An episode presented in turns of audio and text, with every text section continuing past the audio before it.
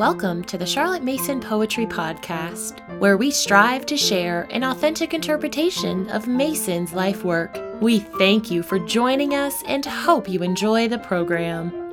Editor's note On November 26, 1948, the PNEU celebrated its Diamond Jubilee. Many great figures from the PNEU were present and spoke, including Henrietta Franklin, Elizabeth Molyneux, and Elsie Kitching. One man was invited, but he was unable to attend. How I wish I could be at that anniversary luncheon to bear testimony, he wrote. Why could he not attend? Perhaps due to age. He was nearly eighty years old, and only a few years remained of his earthly pilgrimage. However, he could still write. And write he did in this article published in March of 1949 as the closing element of the report on the Diamond Jubilee celebration.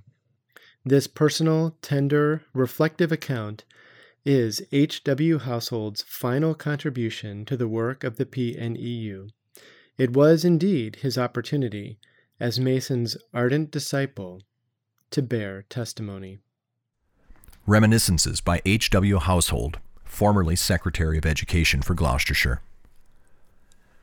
It was not until the summer of 1919 that I first saw and talked with Charlotte Mason, but many letters had passed between us since early in 1917 when five of our schools began to work under her. That first visit to Ambleside, when I stayed with her for two or three days at Scalehow, now the Charlotte Mason College, was followed in the next three years by two others and in June 1920 she came to Gloucestershire to meet and talk to the considerable number of teachers who by that time were working with her in our Gloucestershire schools. The days spent with her were memorable. When you first saw her, knowing that she had been an invalid for many years and must have suffered much, you looked perhaps for marks of pain and weariness and weakness. But there were none. After an hour, you never thought of that again. Years had written many lines upon her face, but they were not those lines. They spoke perhaps of the passage of time, but not of age, unless age is what gives and does not take away. You no more felt that she was old than that she was frail and weak of body. She had quietly, she was always quiet, put pain and weakness and age away from her, and you were conscious only of what she had, of her surpassing gifts. It did not seem to you that she lacked anything. Her face was full of light, of wide sympathy and understanding, of delicate humor and gentleness and love. When she talked with you, she brought out the best that was in you, something that you did not know was there. That is a rare gift. The learned and the great are seldom so endowed. We admire from afar and remain afar. She caught you up to her level, and for the time you stayed there, and you never quite fell back again. She had given you new light, new power. She expected much of you, more sometimes than you knew that you had in you to give. But as always, she was right. You had it and you gave, and of course gained by giving. Her power to inspire deep personal affection in the hearts of many who never saw her was remarkable. Though she taught a new thing, a new way, and in teaching had to show the old things and the old ways for what they really are, her criticism left no sting. She could not be anything but generous, and the ways of her mind were wide. She did not make you feel small and foolish. You did not bite your lip or flush with vexation. She lifted and inspired. She did not drive, she led, and you went with her by happy choice. In any difficulty, she always saw the right way. With few words, always perfectly chosen, yet coming naturally and without trace of effort, she said what you knew at once to be the right thing, though you had groped long and had not found it. The right thought and the right word were always there. For many years, the PNEU found its field of work in home school rooms, literally all around the world, and in the small groups of children or private schools taught by students whom Miss Mason had trained in the educational philosophy and the teaching methods that she first expounded in home education at the College of Ambleside, which she opened in 1892. I cannot do more here than give a brief summary of their leading principles. But first, in order that their full significance may be appreciated, Let us look again for a minute at what was happening to the boys and girls taught by the traditional methods in every type of school in the country in 1917, the year in which we made our first trial of her methods in Gloucestershire. Of course, it will be understood that no method of teaching can prevent able children from making their own forceful way. We need never worry very much about them. It is the average boy and girl who are our concern, for everywhere they are sacrificed to their abler fellows. And the slow child suffers still more, and as we shall see presently, so unnecessarily. Who is it that answers the questions in the all fashionable oral lesson? Always the bright child. Who fills the bill in the arithmetic lesson, oral and written? Too often, the one and only subject on which the child in the elementary school can really bite his teeth and do solid independent work, the subject by his attainments in which his general ability is in the main assessed? Always, of course, the clever child. The slow child gets no chance. He can never shine. His sums are wrong. He does not understand problems. In oral questioning, he's always too slow with his answers, even if he can arrive at them at all. He cannot spell. He cannot express himself on paper. He's not allowed to talk. He's deprived of all initiative. He may only listen. So he's written down as an inferior being who will do no good at school, and he accepts the verdict. If he is sensitive and self conscious, he writhes and wilts under the constant criticism and the harsh comparisons, and he hates work and he hates the school. It should not be and need not be. School can be a happy place for the slowest child, and he can both get knowledge and use it with effect if he's allowed to do so, if in fact his individuality is recognized and treated with respect.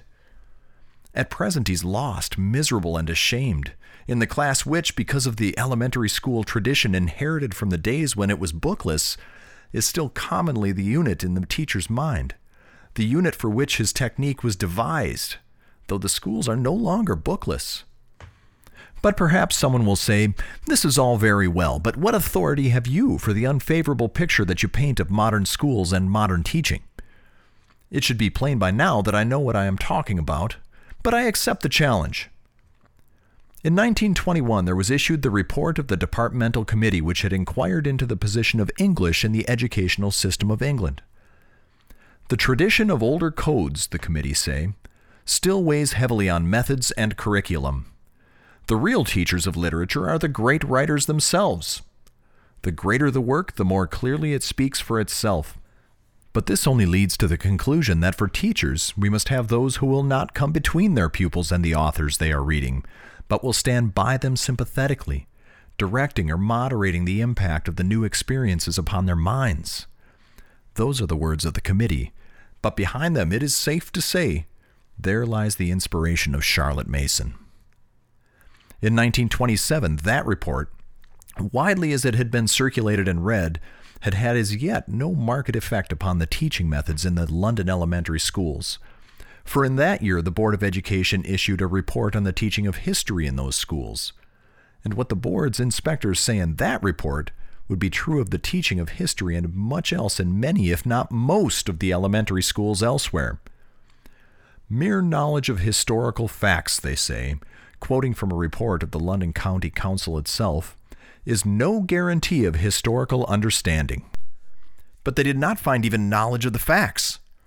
Whether the children acquire their facts from the book or the teacher, continue the board's inspectors, unless they can be given opportunities to sort out and arrange the facts they have acquired and to express these facts in a connected form in speech or writing, it is probable that their possession will be but a transitory one. They were dissatisfied with the quality of many of the textbooks in use, and they criticized the oral lesson. The almost invariable practice in the lower classes, they say, is the oral lesson.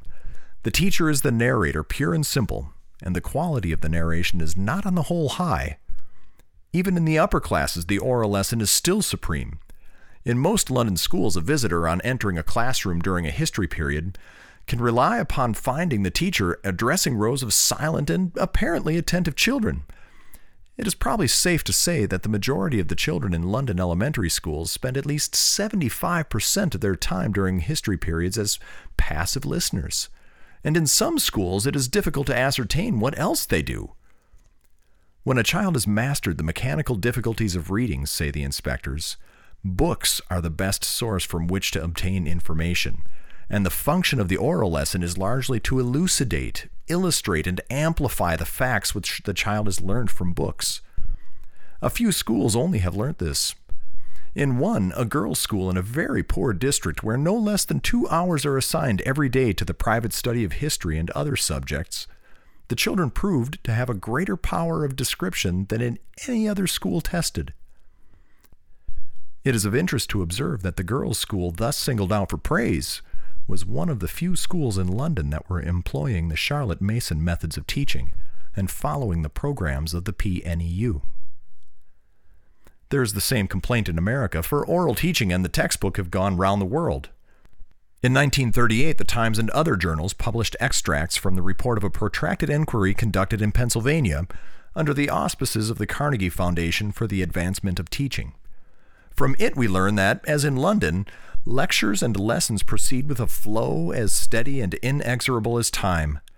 Yet the real reasons for the existence of a teacher are not the imparting of information as hitherto understood, not to give knowledge, but to turn knowledge into wisdom and again, generally speaking, it is observation and books, and the casual commerce of mind with mind that brings to the student his serviceable store of knowledge. And what is the result of all this misdirected energy? Why, exactly what a distinguished professor said a few years ago, only he put the blame for it on the pupil instead of on the teacher and his methods where it belongs. Our English children, he said, are not consumed with anxiety to learn anything Least of all has it ever crossed their minds that they must learn English. What a damning indictment of the current methods of teaching, and all the more damning because unconscious. Nobody can go into a school taught as Charlotte Mason bids us teach without becoming instantly aware that the children have an insatiable hunger for knowledge and that they do learn English. What sort of knowledge? Well, they want to hear of Odysseus and Nausicaa, to read the immortal stories of Herodotus, and Plutarch's lives. They want to listen to the tale of Thermopylae and Salamis and to learn how democracy raised Athens to her height of glory and then ruined her and why. To learn about the majesty and fall of Rome and the meaning and heritage of both for good and ill. About Merovings and Carolings, Seljuks and Ottomans. About the Crusades and the making of Europe. For he who knows not history, as Cicero said, remains a child. About Buddha and Mohammed about Rembrandt and Beethoven, about Edmund Spenser, Dr. Johnson, Ruskin, and Carlyle, about the wonders of the heavens and the earth, and all the romance of science which the laboratory too often misses. And how does Charlotte Mason bid us teach?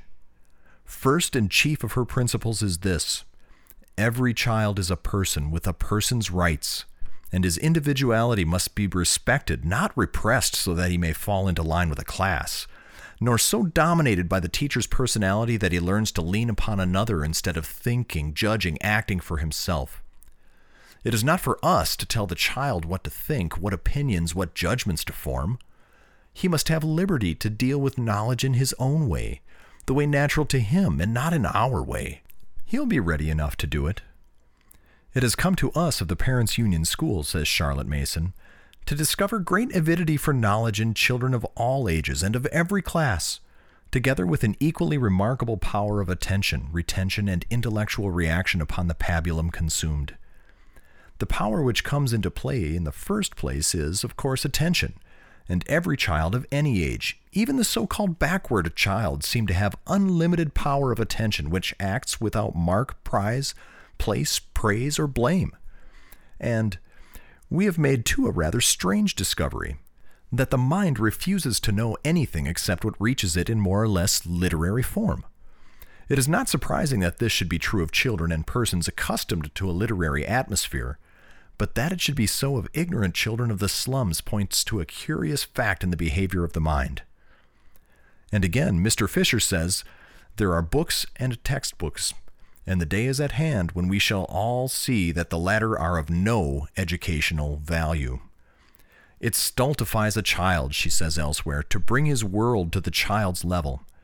Yet it is being done today in many schools, and alas, even in some that had found the light and reveled in it, for they have been compelled to leave Charlotte Mason's way, compelled to go back into the darkness and take up once more the old graded readers, in order that the great God's organization and uniformity may be served.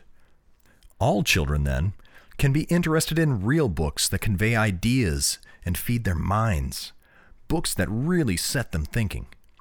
But interest is not all. There must be attention if the subject matter is to be mastered and knowledge assimilated.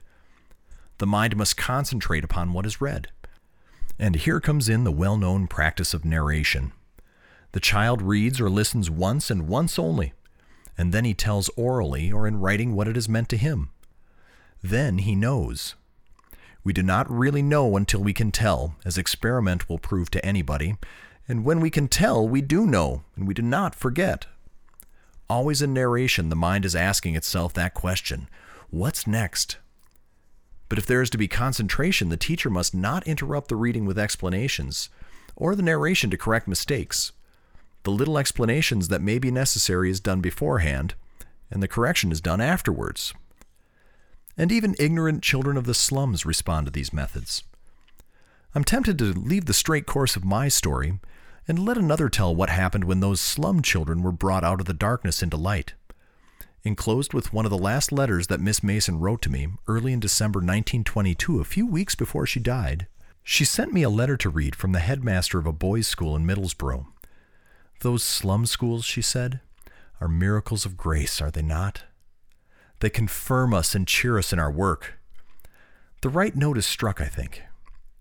We are approaching the conclusion, said the writer, of our third term's attempt to carry out PNEU methods. And whilst I know you already have some measure of the effect of these methods in elementary schools, I think further testimony will be of interest. This is a slum school, 200 yards from the river and docks, surrounded by the lowest type of brothel, doss house, drinking bars, and farthest removed of any school in Middlesbrough from green fields and lanes. Most of the children are unshod, ill clad, underfed, and live in overcrowded rooms, very often unfurnished without conveniences for the ordinary decencies of life. There is an entire lack of discipline, mental, moral, physical, in the homes and surroundings. In the schools, there is much repression and excessive corporal punishment. I often wonder if you realize the tawdry, soulless sham that passes for education in many urban schools. And this school was no exception. The day I took charge, May 2nd, 1921, there was an uproar in the street. A boy had been severely punished. Another had slipped out of school and roused the neighborhood. A semi drunken slut rushed into the school to twist the teacher's neck.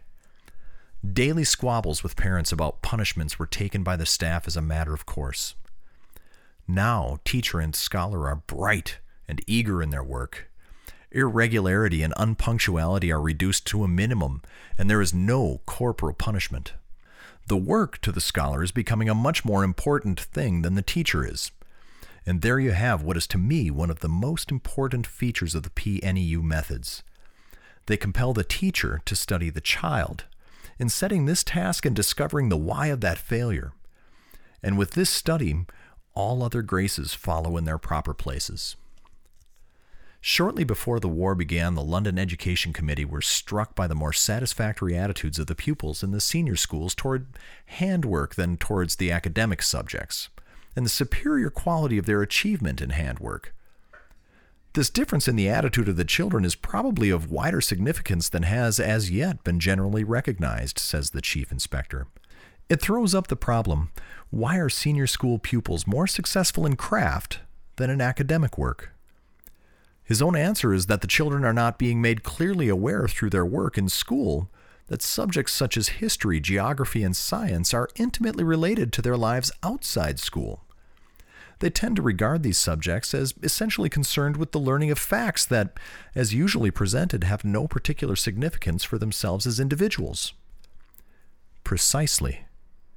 But when these subjects are presented in another way, in Charlotte Mason's way, the children do find them to be intimately related to their lives, whether outside school or in.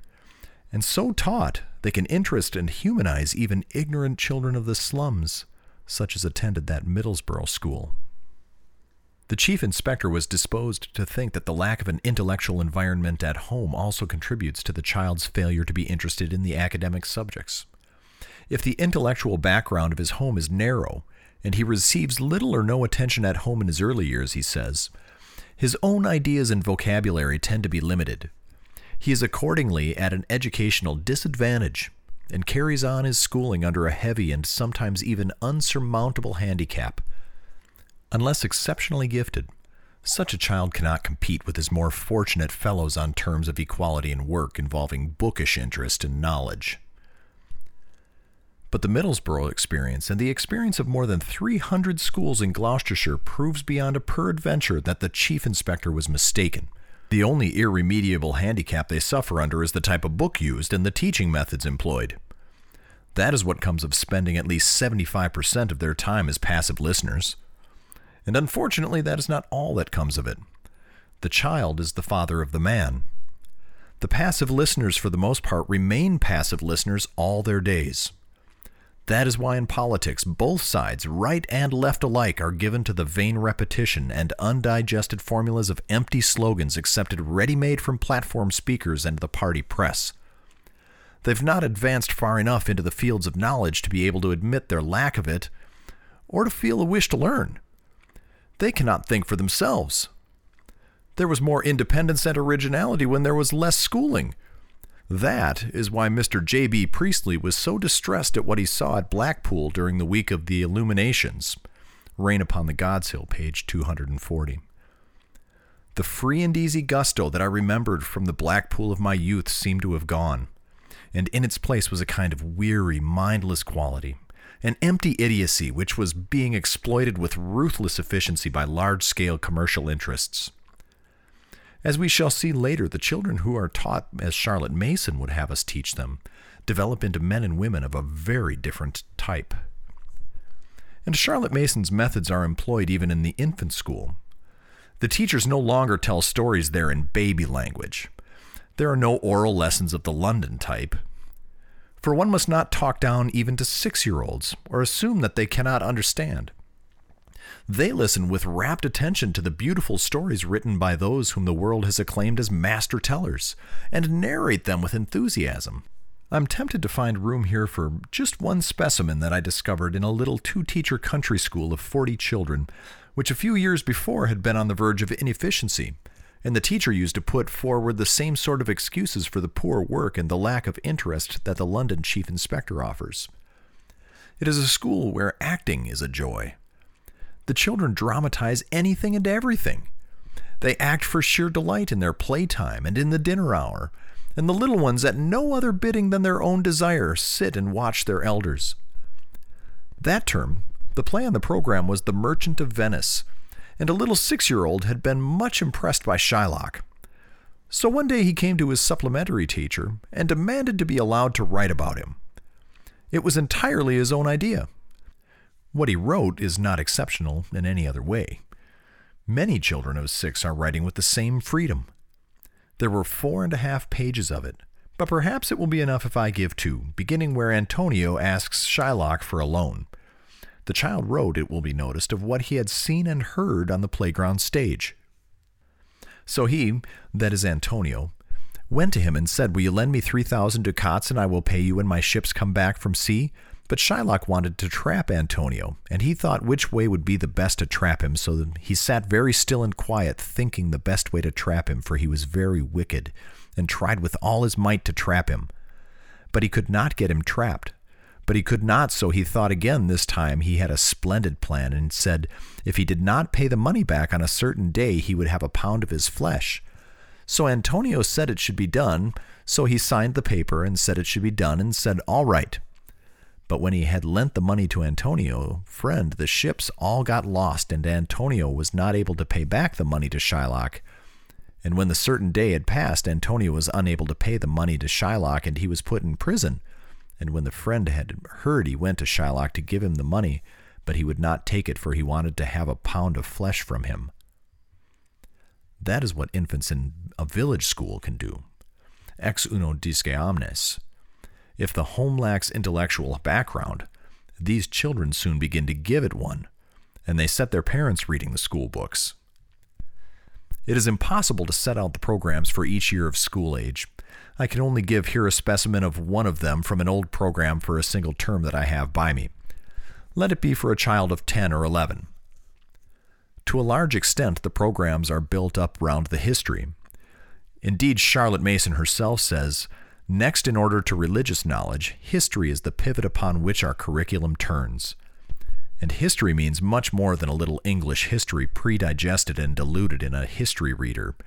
For it is our business to get in touch with other persons of all sorts and conditions, of all countries and climes, of all times past and present.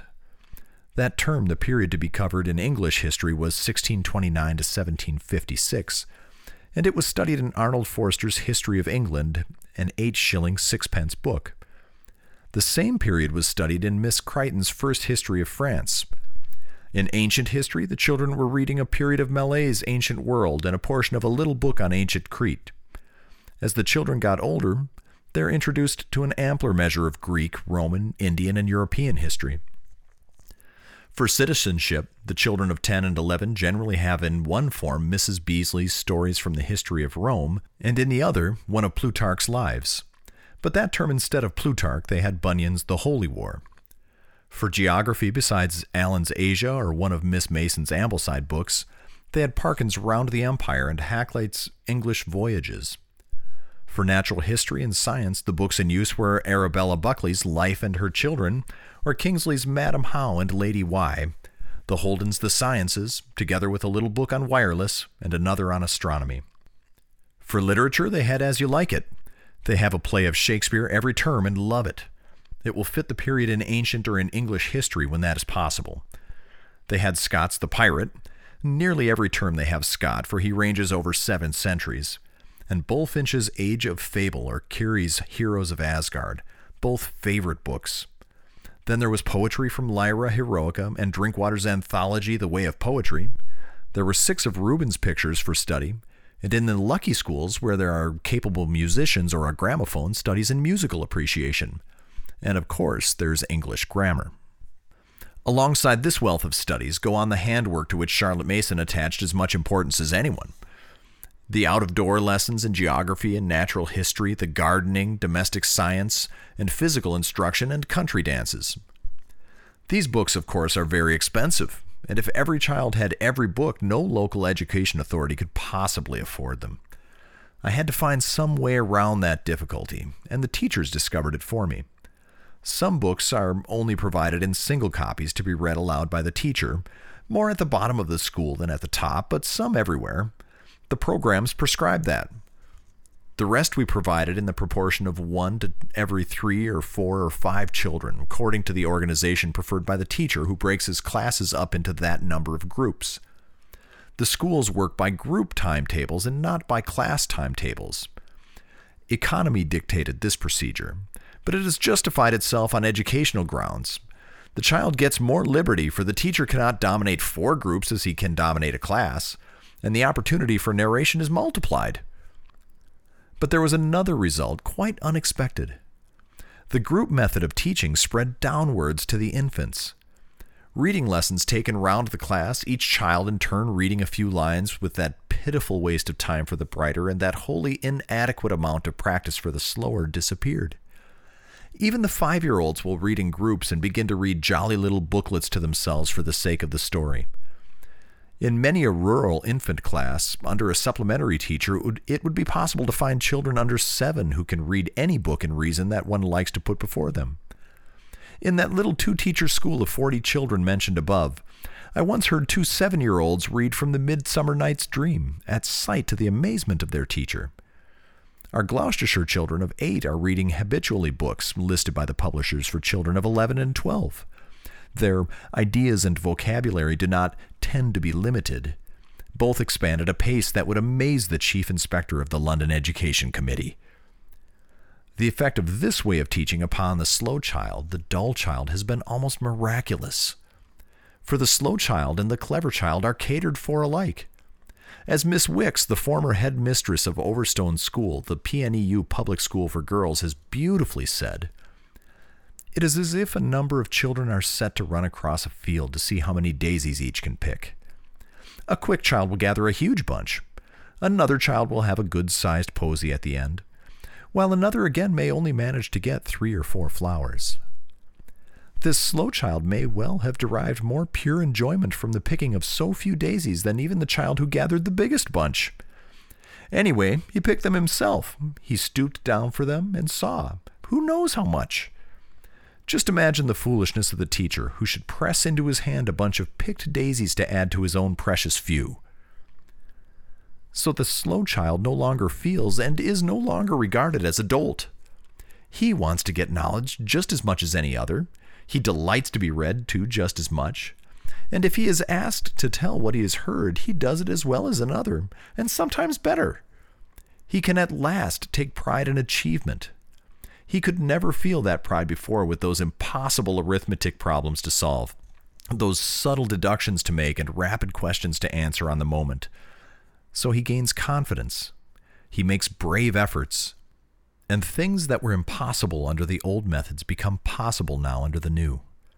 He finds out that what he can tell orally, he can write, and he begins to spell. The teachers have been amazed by the progress made by children of this type.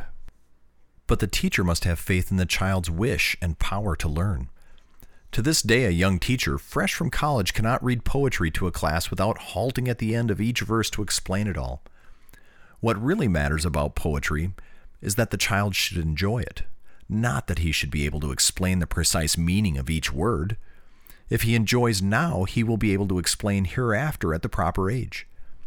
But the teacher is never satisfied, whatever the subject that he is presenting, until, so far as in him lies, all the children see all that the adult sees, forgetting that the half, and a different half, perhaps with each, which they get today by their own efforts with enjoyment, is worth infinitely more than the untimely and distasteful whole which it is sought to thrust upon them. The one lives, takes root, and grows, the other most often perishes, leaving no mark behind. Of course, it is not always easy for teachers who have been trained in the traditional way of teaching to adjust themselves to a new way that, in the words of one of them, turns our old training college methods upside down. We hear her voice going for 50 minutes out of every hour, said a head mistress to me one day of a clever young graduate who had just come from a modern university and who was only doing what she had been trained to do and knew she could do well. The training colleges and training departments do not like this turning upside down. As the principal of one of them wrote, What little I know of it, the Charlotte Mason method, has led me to regard it as the negation of teaching and the elimination of the teacher. That, of course, is nonsense. The teacher has more to do than ever, and the better the teacher, the better the result. But the teacher's mission is no longer to display his own ability and impress inspectors by the excellence of his oral teaching or the ingenuity of his questioning. He is content to be judged rather by the spontaneous activity and the power of self expression exhibited by the children. It was only late and with difficulty that Charlotte Mason found an opportunity of showing what her methods would achieve in the elementary schools. She could do nothing without the books, and no elementary school could get them. Then, early in 1914, came an unexpected and almost unhoped for opening. A generous friend offered to provide the books for a brave headmistress at Drighlington, a colliery village in Yorkshire, who studied the principles and methods and, having the books, very soon proved that the collier's children were just as well able to profit by a liberal education as any others. As one who visited that school wrote, their bright, happy faces showed that Miss Mason's idea that a child was naturally anxious to know and would be intensely interested in feeling that he was getting fresh knowledge by his own endeavors through quite a new way of looking at the teaching problem was a real incontrovertible fact. The treating the child as a pitcher into whom so many facts were to be poured was to be discontinued entirely, and the laborious task of the teacher in lecturing to a class who never tried to give their attention was to be exchanged to the great comfort of both teacher and pupil, for a system by which the child was the laborer, and pleased to be so, whilst the teacher guided and explained difficulties, and was at hand to help if required, thus putting an end to the ingrained idea of so many, indeed the vast majority of teachers of the old method, that for both master and pupil a terrible amount of drudgery was inevitable. It was in November 1916 that, in common with all my fellow directors of education, I received from Miss Mason a pamphlet that told the story of the Drighlington experiment. Directors of education are deluged with pamphlets by this excellent society, and that most of which inevitably go unread into the waste paper basket. By a piece of good fortune, I looked at that pamphlet, and my attention was at once arrested. I got into touch with Miss Mason, and then early in 1917 obtained my chairman's permission to provide five picked schools with the necessary books. The following year, I selected 12 more, and after that, the new methods spread as if by some beneficent infection, making their way from school to school until there were only 30 that had not adopted them when I retired in 1936 and all this work is done without diminishing the time or the interest that were previously devoted to workshop and garden and other out of door activities. The education has not become bookish. The practical work benefits by the new intelligence, resourcefulness, and reliability. A year or two before I left Gloucestershire, I went to see a small country school where the children managed a large garden and an orchard and kept bees, poultry, and pigs all their work, whether inside the school or out, reached the same high level of excellence. Yet when I first knew it, it was a poor, lifeless little place. And when I asked why the children were so listless and their work so poor, I was given the time honored excuse of the inefficient. They were just village children. They had none of the advantages of the town child, and what could you expect of them? Necessarily, they are left much of their time to work unsupervised, for the master is too busy to look after them. And they are proud of their jobs and delight in responsibility. It is like being a grown up. So when I went in unexpectedly, I found one boy by himself on the big onion plot, which was in his sole care. And the onions took a prize at the county show and several boys in one fowl house, and some girls in another clearing out old straw and soil, and creosoting timbers, and all were working away busily under no supervision whatever. If they had been in school and the master outside, it would have been the same. And at the close of afternoon school, I saw the children on duty for that week run off to their several jobs, feeding and watering the poultry or tidying up, before going home what a difference from the old days when a master never felt safe unless he saw everything done, and very likely did it himself with the children looking on and longing to be allowed to take a hand. That spirit may fairly be said to be typical. And it is in the classroom as a result of Charlotte Mason's inspiration that these habits of independence and reliability have been acquired. Before I left Gloucestershire, I took some trouble to find out from 40 or 50 reliable teachers what changes they had noticed in the children, and in those who had left school since their minds had been fed on this richer diet, and they had been allowed to deal with it each in his own individual way. On several points, there was quite extraordinary unanimity. One was the sudden awakening and rapid progress of the dull and backward children. In the words of one teacher, they became more interested and consequently much happier. Another is that the children in general do much more work, and that being always and happily busy, they are much easier to control. In fact, they control themselves, and discipline has ceased to be a bugbear. The Middlesbrough master years ago found the same thing.